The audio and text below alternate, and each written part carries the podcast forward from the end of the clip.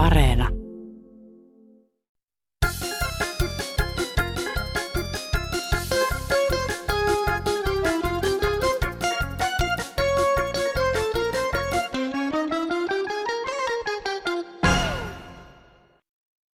Tuomo tässä päivää. Semmoinen asia, että kun meillä on tosi hieno presidentti ja presidenttipari, niin siinä on yksi pieni mutta, että olisivat voineet näyttää esimerkkiä ja isänmaallisuutta vähän enempi. Eli olisivat ottanut koiraksi tämmöisen Suomen pystykorvan. Eipä tässä muuta moro. No, Osku pitää varmaan rotat poissa Mäntyniemen nurkista ja ehkä Sauli ei enää kotioloissa olisi välittänytkään turhia haukkuja kuunnella, luulisi hänen niitä saavan nimittäin virkatehtävässäänkin ihan tarpeeksi. Mutta hyvää päivää, mukavaa sunnuntaita tosikoille ja veitikoille. Minä olen Airi Saastamoinen ja seuraavan puolen tunnin aikana on luvassa isänmaallisuutta ja heimoylpeyttä muutenkin kuin koirarotujen näkökulmasta – Kohta puhutaan muun muassa savolaisuudesta ja huudetaan Arvi Lindin apua suomen kieltä runtelevien radiotoimittajien ohjeistamisessa. Puheenaiheena on myös se, milloin olisi reilua päästä vanhuuseläkkeelle sekä moninaiset liikennepulmat niin paikallisesta kuin valtakunnallisestakin näkökulmasta. Yleisradio, Radio Suomi, Kansanradio alkaa nyt. No nyt mä ihmettelen tätä Hesburger-juttua. Sanotaan, että työntekijät tekee laittomia päiviä. No tämä laiton työjuttu on ollut siivouksessa jo ainakin 20 vuotta. Tehdään ihan laittomia päiviä, ei kerkeä pitää ruokataukoa, ei kerkeä pitää kahvitaukoa, tehdään 10 tunnin päiviä ilman mitään taukoa. Suomalaiset sekä ulkolaiset mutta kukahan tähän ei uskalla puuttua. Toivottavasti joku päättäjä tätä kuuntelisi, että ei muuta. Se, että nyt hallitus suunnittelee ja pääministeri suunnittelee poistaa kahden metrin turvavälit, niin se on ihan selvä kosto niitä kohtia, jotka eivät ole voinut rokotetta ottaa määrätynlaisista syistä, niin tämähän on aivan törkeitä. Tästä jos mitään haettaa turvavälien pitämistä, kahdenvälien turvavälien pitämisestä, samaten käsienpesusta, jos on suusujat. Tähän menee siihen, että sanotaan kaikki pois vähitellen ja taudit lähtee leviämään uudestaan, niin tämä on, tämä on rikollinen teko. Jos olisi sentään jonkinlainen inhimillinen käytös ja kanta ja ratkaisu myös koko kansaa huomioon, että ei, tämä, tämä, ei, tämä on puolueessa, tämä, tämä meidän joudutaan ihan suoraan niin kiihottamisessa niitä vastaan, jotka eivät rokotetta ole ottaneet. Tämä on aivan julma teko. Nyt ihmiset tuppaantuu liian lähelle ja taudut lähtee leviämään, se aiheuttaa aivan kohtuuttomia ongelmia kansan keskuudessa. Niiden kohdalla, jotka eivät ole rokotetta ottaneet ja ne, jotka on ottaneet, ne sitä käy törmäilevät ihan törkeällä tavalla. Tämä ei johda muuta kuin erimielisyyksiä suuriin ongelmiin asioissa. Nyt näyttää sille, että olisi virkamieshallitus parempi takaisin kokonaan uudet vaalit, kansanedustajavaalista, uude, kokonaan uudestaan, eduskuntavaalit uudestaan, kesken vaalikauden.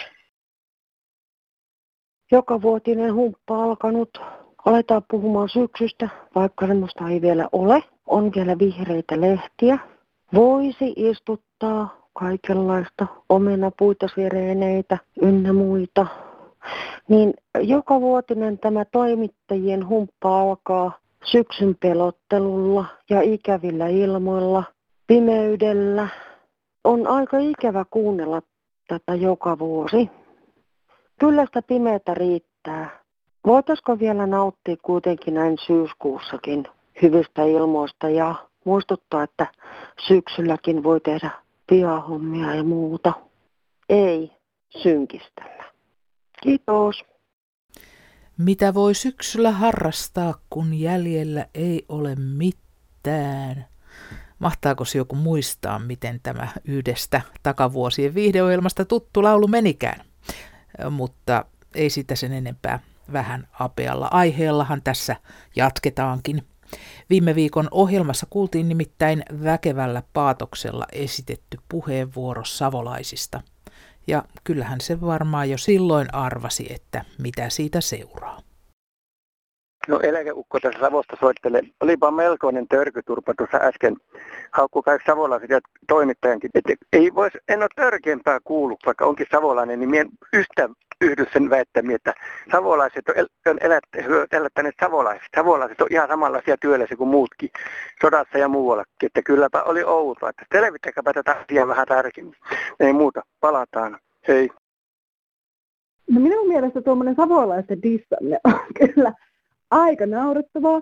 En, en ymmärrä, että miten ihminen voi ottaa niin kuin koko Savoon kanssa oikeasti tämmöiseksi kohteeksi, mutta sille ihmiselle, joka noita savolaisia nyt haukku, niin kuin aivan oikeasti, missä kuplassa sinä elät? Tule pois sieltä kiveen alta. Savolaisia sanotaan tyhmiksi. Aika monet karjalaiset sanoo ja kaikenlaisia. Mä oon yrittänyt ratkoa, mistä syystä. Nyt minäkin taas totesin kerran, että kun minä esitän kysymyksen, en saa siitä vastausta, vaan saan vastakysymyksen. Savolaiset esittää vastakysymyksen. Savolaiset eivät osaa vastata kysymykseen. Tai sitten he ovat niin ovelia, etteivät he paljasta mielipidettään, vaan esittävät vastakysymyksen. Näinkö se on? Tämä on varmaan muutkin todenneet. Eräskin sanoi, että se on aika, aika outoa. Nyt, nyt minä tätä mietin ja nyt ongelma on ratkaistu ja minä, minun osalta ja minä voin rauhassa lopettaa tämän ajattelun. Heippa! Olen ikäihminen Espoosta. Mitä sun aihees käsitteli? Tätä suomen kielen, suomen kielen rämettymistä. Joo. Kerrohan vähän tarkemmin, mikä sua siinä suututtaa. Tämä oikeastaan tämä viimeinen pisara oli nämä pullarit kun tuota puhelinlankoja ruvettiin kutsumaan puhe, pullareiksi ja, ja tuota, nyt sitä mä en enää, jaksanut ymmärtää. Ja kun tuota, nämä ter- terkkarit ja eskarit ja no viisi nyt alkaa olla jo niin vakiintunut, se nyt vielä jotenkin menee. Meillä on siinäkin hyvä kappale, kappale. mutta jos me tällä tiellä mennään, niin eihän, eihän suomen kielestä kohtaa ole mitään jäljellä. Kyllä en, en mä ymmärrä, miksi näitä pitää vääntää tällä tavalla. Kyllähän ennen vanhaa ja murteissa edelleenkin on aika veikeitäkin ilmaisuja. Murteet on ihan ok, älä sotke no, näitä murteisiin. Mikä siinä sen erottaa, että tämä ei, nämä eivät ei, olisi... Ei, ei näillä ole mitään tekemistä murteen kanssa. Kautta aikojahan on keksitty, ei, keksitty ei todellakaan. uusia sanoja. Murteet on aivan upeita. Mä kannatan mikä hienompaa kuin joku Savon murre. Mutta eihän nämä, näähän on, näähän on vaan väännetään, puhelinlangat väännetään pullariksi. Tai sitten kasari. Kasari, äh, ensin mä ihmettelin, että mikä, onko se joku kastila vai mikä. Mä en edes tiennyt, mitä tämä tämmöinen kasari on. Ja sehän on jotain 80-luvun musiikkia. No näinhän sitä ja puhutaan ehkä kasarikulttuurista niin. yleensäkin. No joo, siihen, joo, en tiedä. Ehkä mä olen, olen vähän vanhoillinen tässä asiassa, mutta, mutta soittakaa Arvi Lindille ja kysykää, että mitä se tykkää tämmöisistä sanoista. Hänhän oli tämmöinen suomen kielen ää, niin kuin puolesta puhuja. Selvä juttu. Kiitoksia mielipiteistä. Eipä mitään. Hei hei. No niin, hei. No hei, olen suomenkielinen ja ymmärrän mitä tarkoittaa kiireellinen tai sairas, mutta en ymmärrä mitä tarkoittaa kohtuullisen kiireellinen ja kohtuullisen sairas. Mihin on kadonnut sanat kohtalainen, kohtuuton, paha, vaikea, hyvä. Kaikki on vain kohtuullista ja haastavaa. Ymmärtäminen on nykyään todella kuulijan vastuulla. Kaikille hyvää syksyä. Täällä kommentaattori Sylttytehtaalta. Olympialaiset ovat ohi ja paralympialaiset ajankohtaiset. Taas kerran suuri osa Tokion selostajista ja toimittajista äänsi olympialaiset. Selostaja legenda Paavo Noponenkin ihmetteli aikanaan tätä ja kummasteli, että moni osaa säästä puhuessaan sanoa vaikkapa nyt on kylmä, mutta hän ei osaa ääntää y-äännettä sanassa olympialaiset. Toinen idioottimaisuus on, kun suurin osa selostajista aloittaa urheilulähetyksen sanoilla tervetuloa seuraamaan. Sen sijaan vanha kunnon räväkkä aloitus olisi poikaa, siis esimerkiksi Suomen Yleisradio, TV-ohjelma 2, Helsingin Olympiastadion. Mainittu Paavo Noponen inhosi sydämensä pohjasta tuota tervetuloa seuraamaan Ja hän vinoilikin, että ei hän kirjailijakaan aloita teostaan sanoilla, tervetuloa lukemaan tätä minun kirjaani. Päätän olympiaraporttini sylttytehtaalta tähän.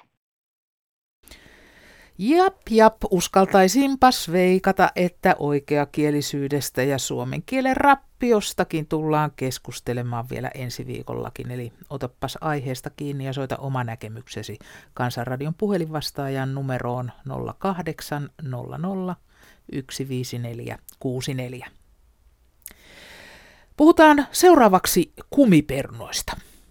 Sähköpostissaan nimimerkki Ope kyseenalaistaa koko ilmiön olemassaolon ja etsii kumiperunakammon syytä nykypäivän maku- ja ruokailutottumuksista.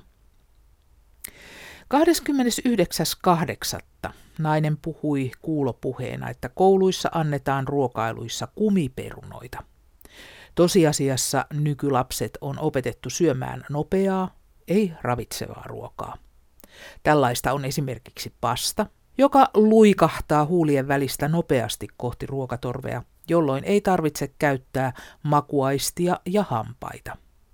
Olisiko nyt aika opetella kotijoukkojen yhdessä valmistamaan perusruokaa, jolloin lapset oppisivat arvostamaan ruoan merkitystä?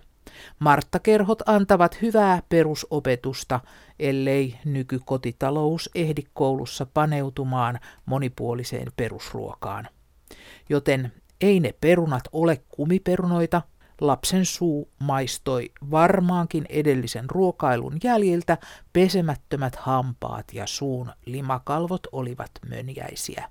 Terveisin Ope. Moi. Muutamia vuosia sitten ainakin Suomeen tuotiin Puolasta valmiiksi kuorittuja perunoita ja niitä sanottiin kumiperunoiksi. Ja tulee mieleen, että mitä siitä laadusta on väliä, kunhan halvalla saa. Luulisi, että Suomessakin osataan kuoria perunat ja keittää. Mutta äh, hulluuden huippuhan on tässä, kun pitäisi biojätteitä vähentää. Ei siinä ole mitään järkeä, että ne lautasen kautta heitetään hukkaa, sillä näitä kumiperunoita en suostuisi minäkään syömään, vaikka saisin ilmatteiksi. Moi! Jokainen yli 70-vuotias muistaa 450-luvun koulunkäynnit ja kesällä kerättiin kasvejakin. Se oli sitä luonnon oppia, onko enää ollenkaan. Ja kolme kasvia kukkaa, joiden nimet latinalaisetkin ovat jääneet mieleen. Voikukka, Taraxacum officinale, Piharatam, Ranunculus, Hiertam plantacum major ja niittyleenikki Taraxacum officinale. Nämä vielä sieltä 60-70 vuoden takaa on jäänyt mieleen. Mitäs he nyt tekee siellä koulussa ja kesän aikana? Onko tätä tietoutta kuinka monella nykykoululaisilla? Terve. Viime lähetyksessä soittaja oli huolissaan siitä, että Suomen luonto pilaantuu, jos nuoriso pannaan pöristelyn sijasta keräämään kasvioita. Tämä tosiseikka on jo itse asiassa noteerattu ja useissa kouluissa, ainakin täällä pääkaupunkiseudulla on tapana, että oppilaat keräävät niin kutsuttuja digikasvioita. Digikasvion kerääminen ei vaadi yhdenkään kasvin repimistä maasta. Siinä sen sijaan otetaan valokuva kasvista ja pari yksityiskohtaisempaa lehdistä ja kukinnosta. Mukana kuvassa on tunnusmerkki, josta käy ilmi, että oppilas on ottanut kuvansa itse. Lopuksi kuvat kootaan tiedostoon, joka palautetaan opettajan tarkistettavaksi. Helsingissähän tämä on oikeastaan välttämätöntä, ettei vaikka kaikki pääkaupungin tuhannet seiskaluokkalaiset rynni repimään keskuspuistoa tyhjiin. Tyystin toinen puheenaihe on sitten se, että kuinka moni nuori innostuu kasvion keräämisestä tuon paritun pöristelyn sijaan. Mutta kehotan tutustumaan tähän ihan kiinnostava aihe. Kiitos kuulemiin. Se on hyvin hassua, kun kissa antaa tassua, koska kissa elää kiitoksella mukamas. Näin jännittävästi otsikoidaan seuraava sähköposti. Työttömien kuntokokeilija ehdotti eräälle vuosaarelaiselle häiskälle, että hänen pitäisi ostaa auto, että hän pääsisi töihin Porvooseen. Työpaikkaa ei ollut hänellä Porvoossa eikä muuallakaan. Hän nauttii pelkkää työmarkkinatukea ilman muita tukia. Propaganda kertoi työmarkkinatuen olevan liki 800 euroa kuukaudessa, tottahan tuo, mitä nyt verot pikkuisen vähentää nettoa. Minulle kuntokokeilija ehdotti samaa. Auto pitäisi olla. Paljonhan sitä pitäisi. Onko maan tapa, että henkilöt, jotka eivät saa toimeentulotukea, heidän pitäisi ostaa auto, sillä henkilöt, jotka saavat toimeentulotukea, heidän pitäisi puolestaan myydä auto pois. Ettei mulla oikeastaan mitään asiaa ollut lämpimikseni, kirjailin terveisin Veijo Maalta. No niin, olen sitä mieltä, että 55-64-vuotiaita yritetään töihin väkisin 82 000 työpaikkaa saataisiin tällä. Tämä ikäluokka on justiin se, joka on esimerkiksi maaseudulla 10-vuotiaasta tehnyt raskaita töitä, eli 50 vuotta kohta tehnyt raskaita töitä. Minkä takia, minkälainen porukka hakee tätä porukkaa raskaisiin töihin edelleen? Nuoret ensin töihin. Kiitos Kansanradiolle. Tuota, mä katselen Delkarista. Täällä on viisaat päälliköt kansanedustajat tentissä ja koko ajan tolkuttaa sitä, että miten 55-vuotiaat esimerkiksi pitää työllistää ja pitää työllistää ja että niille että saadaan työllistettyä, mutta kun se nyt on kerta kaikkiaan niin, että pitäisi ymmärtää se, että jos työnantaja ei ota sen ikäistä ihmistä, vaikka se olisi koulutukselta presidentti ja sitäkin ylempiä, niin kun se ikä on. Mulla on ystävä, joka on 46-vuotias ja täysin koulutettu ekonomi on ja on kokki ja on kotitalousopettaja. Hän on tämmöiset tutkinnot, ei saa töitä, on liian vanha jo 46-vuotias, miten 55 tai yli 50 voi pärjätä. Ja sitä paitsi valtio ihan sumelematta sulkee omia laitoksia ja tehtaita. Kukka ei huua mitään, vaan että koulutetaan uudestaan, koulutetaan uudestaan. Mihin koulutetaan uudestaan, mihin työhön ne ihmiset, kun ei ole työpaikkoja. Niihin pitäisi kouluttautua itse, itse ja tehdä itse, itselleen työtä ja koittaa räpiköjä. Siis tämä on niin hullussa mallissa tämä Suomi nyt, niin hullussa mallissa, että tästä ei selviä irkkikään, on minun mielipide. Että tämmöisiä ajatteli Sirpa. Hei. Tervehdys Hämeestä. Muutetaan eduskunnan kyselytunti Kansanradion kuuntelutunniksi. Niin helpottuu hommat. Ei tarvii muuta kuin kuunnella. Ei tässä muuta. Terve vaan.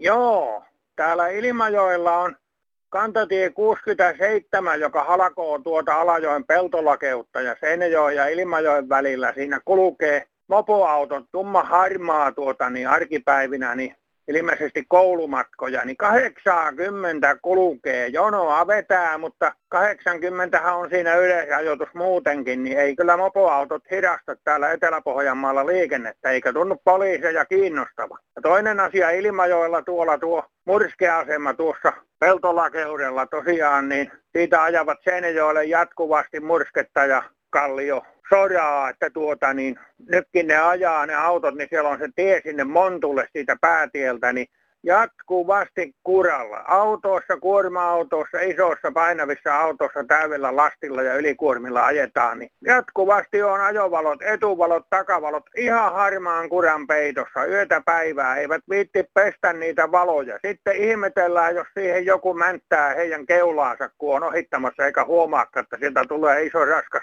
kivilastissa oleva kuorma-auto vastaan, niin niin kiireellä ajetaan tuota Seinäjoen kaupunkia ja rakennetaan ja pullistetaan joka suuntaan, että saataisiin jonkunkaammoinen kaupunki siitä. Mutta kun vielä kun menee New Yorkiin ja Amerikkaan ja tuonne suuriin maihin, niin siellä on paljon suurempia kaupunkia. Moskovakin on yli 30 kilometriä halkasia eikä riitä ja keskusta-alue, niin vielä pitää Seinäjokia paljon rakentaa, että saattaa yhtä ison siitä kuin Moskovan kaupungista ja sitten sähköpostia. Nyt on taas, yllätys yllätys, saapunut tänne Pohjolaan syys- ja pimeät ajankohdat, joita tieliikenteessä häiritsee myös sateet. Joten jokavuotinen ajovalojen käyttäminen tulee taas puheenaiheeksi.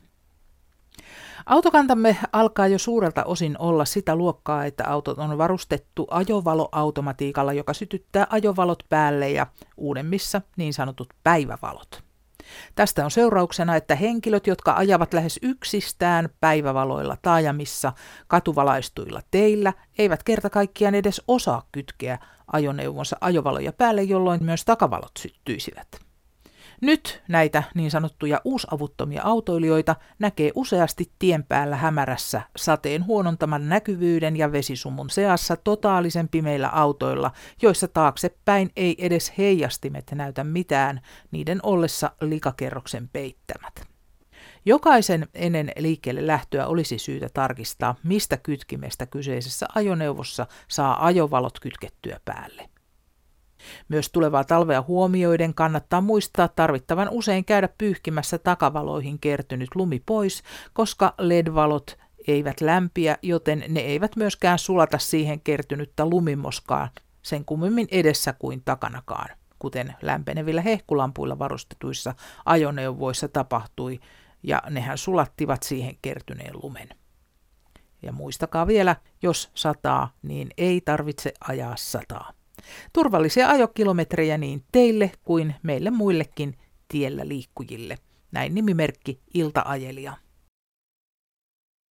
Tämä aurassa olevat risteykset tuossa ja Taas siinä yhdessä risteyksessä yksi henkilö pääsi hengestään. Siihen silloin pyydettiin, että jos siihen naisi noihin pohjoisen risteyksiin liikkuu, niin kiertoliittymän, liittymän, anteeksi, oli väärä nimi. Ja Aurassa tarvitsisi saada kolme tuohon säästökallioristeykseen ja tämä Yrstiän päähän ja nyt se Kuuskosken risteykseen, missä oli se pahan kolarin niin sinne ja kaikki näihin, vaikka se suunnittelija sen otin, kun saata ajaa siinä, mutta kai joku sentään osaa, kun, kun ne kaupunkilaiset vaan tulee tänne sohlaamaan, niin maaseutu on täällä ennenkin ajeltu, täällä on maakin yksi jo. Ja maailmallakin niin isoissa risteyksissä ajetaan hyvin, koska kun se on käynyt, niin mä oon ihmetellyt sitä, kuin ne ihmiset voi siellä osata ajaa, kun ei täällä osaa. Menee niin jouhivasti liikenne siellä kyllä pohjoisessa ja onko se Oulun lääkoon, se iso ympyrä, kyllä siellä vaan järjestä menee. Et koitetaan nämä hommat saada kuntoon ja sitten sille suunnitteella on varmaan jonkunnäköinen päällikkö siellä taustakin hoidossa tätä hommaa, että et suunnittelijakin oppii tekemään kiertoliittymät. Hyvää jatkoa. Jorma Juukonen Aurasto. Oi, antakaa omaa mielipiteeni. Hei, Alfa TVltä tulee semmoinen kilpailu. Traktor Pulling. Voi kauhia sitä mustaa savua, mitä sieltä nousee. Eikö se saastuta ilmaa? Siitä ei ole kukaan puhunut. Mutta kun mummu vie saunanpesään sylyllisen puita, niin sehän saastuttaa no kaikki. Hei, katsokaa kanava 15, Traktor Pulling. Hei hei. No morjestas Kansanradio tuommoinen huoli, kun tota, mä myin tuossa mökkini ja äh, ostaja kysyi, että kuinka korkealla se vesi nousee, kun siinä rannassa on sellainen sauna. Ja mä, no se on joskus noussut tuommoisen metri vähän päällä.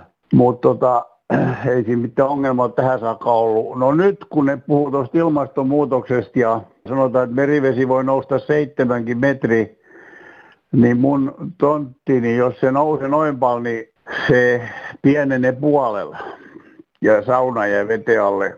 Niin tota, mä olisin kysynyt vaan semmoista asiaa, että kun nykyään myyjä on vastuus kiinteistöstä ostajalla, onko se nyt viisi vuotta peri, periaatteessa, niin tota, käytte sä sitten mahdollisesti semmottiin että kun toi vesi nyt sitten nousee se seitsemän metri, niin mulla menee tontista niin kuin puolet pois siitä, minkä mä olen myynyt sen tontti, niin joudunko mä antamaan sillä ostajalla puolet siitä ostohinnasta takaisin, kun eihän hänen sitten jää, kun se katso se loppuosa.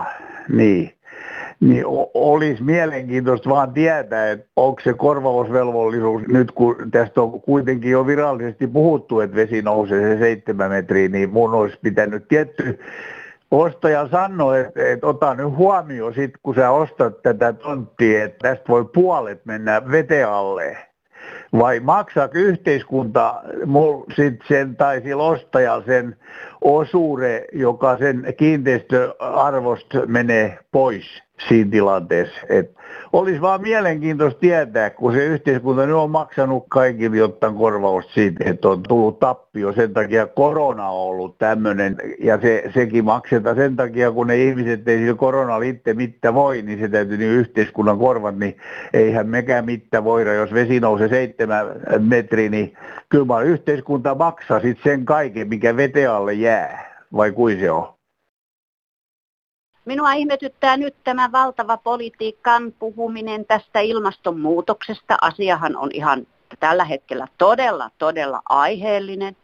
Mutta kun siitä on puhuttu jo yli 60 vuotta sitten, niin missä ne teot näkyy tänä päivänä? Ei missään. Raha on ratkaissut kaiken, mutta kun sitä ei voi syödä, niin eiköhän nyt olisi jo ollut aikaisemmin asiallista näiden päättäjien, jotka ovat kyseisten asioiden kanssa tekemisissä ja valtion päämiehet.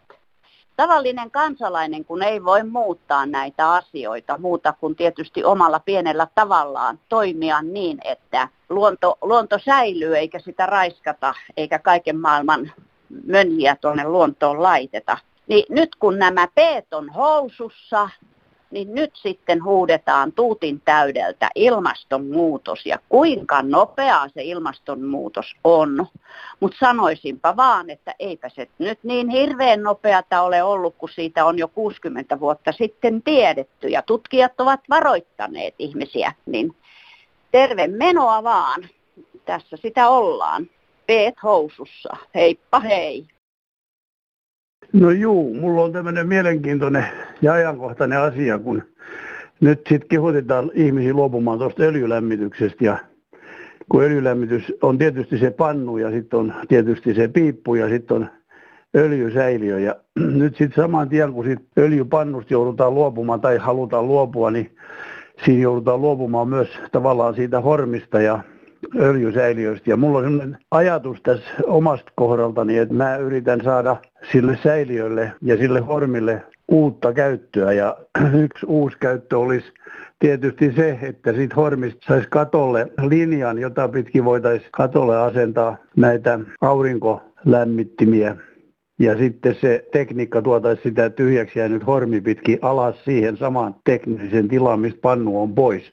Ja sitten taas siihen samaan tekniseen tilaan tulee tietysti siitä öljysäiliöstä ne öljyputket. Silloin voitaisiin ajatella, jos öljysäiliö on sisällä, niin, niin eh, tehdä siitä vaikka lämminvesivaraajan. Se on helposti eristettävissä ainakin joissakin tapauksissa. Ja sitten taas, jos se öljysäiliö sattuu olemaan maassa, niin siitäkin tulee putket tietysti siihen tekniseen tilaan.